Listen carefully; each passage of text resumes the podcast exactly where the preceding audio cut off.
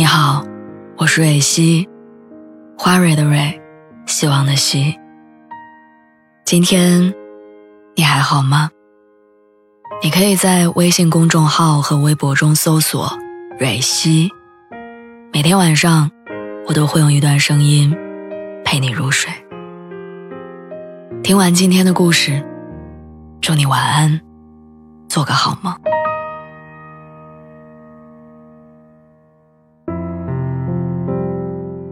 你最近有崩溃过吗？你崩溃的原因是什么？后来你挺过来了吗？现在过得还好吗？越长大越会觉得快乐是一件特别不容易的事儿。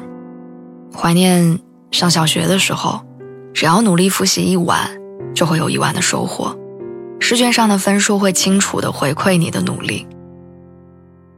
但长大之后的世界不是这样的。可能你已经花费了十分的力气，最终的收获也只有一分。上一家单位经常加班，难得一次准时下班，领导又突然之间派了一个急活儿，我和搭档要忙到夜里三点。经过几次修改，到了最后环节，本来以为大功告成，方案又被全部推翻。那天中午，我们两个人开心的吃完饭，看到群里要求重写的消息。有那么一刻，突然不想往前走了，只想向路边招招手，打个车回家。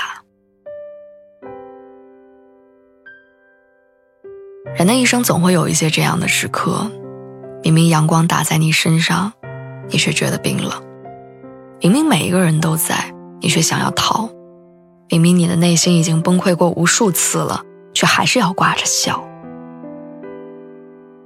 而在别人看来，你好像只是比平时沉默了一点，并没有什么不同。情绪是个很复杂的东西，有时候嘴上说着要做个元气满满的美少女，要做发光发热的小太阳，可是只要负面情绪一来，不管平时有多欢脱，都会举手投降。但一个人在夜里偷偷痛哭的时候。我仍然愿意告诉你，再多撑一天，一个星期，一个月，或者再多撑一年吧。你会发现，拒绝退场的结果令人惊讶。某种意义上，我们就像是一个装满各种各样零件、不停运作的巨大机器，使用期限最多不超过一百年。有时候，它的零件也会坏掉。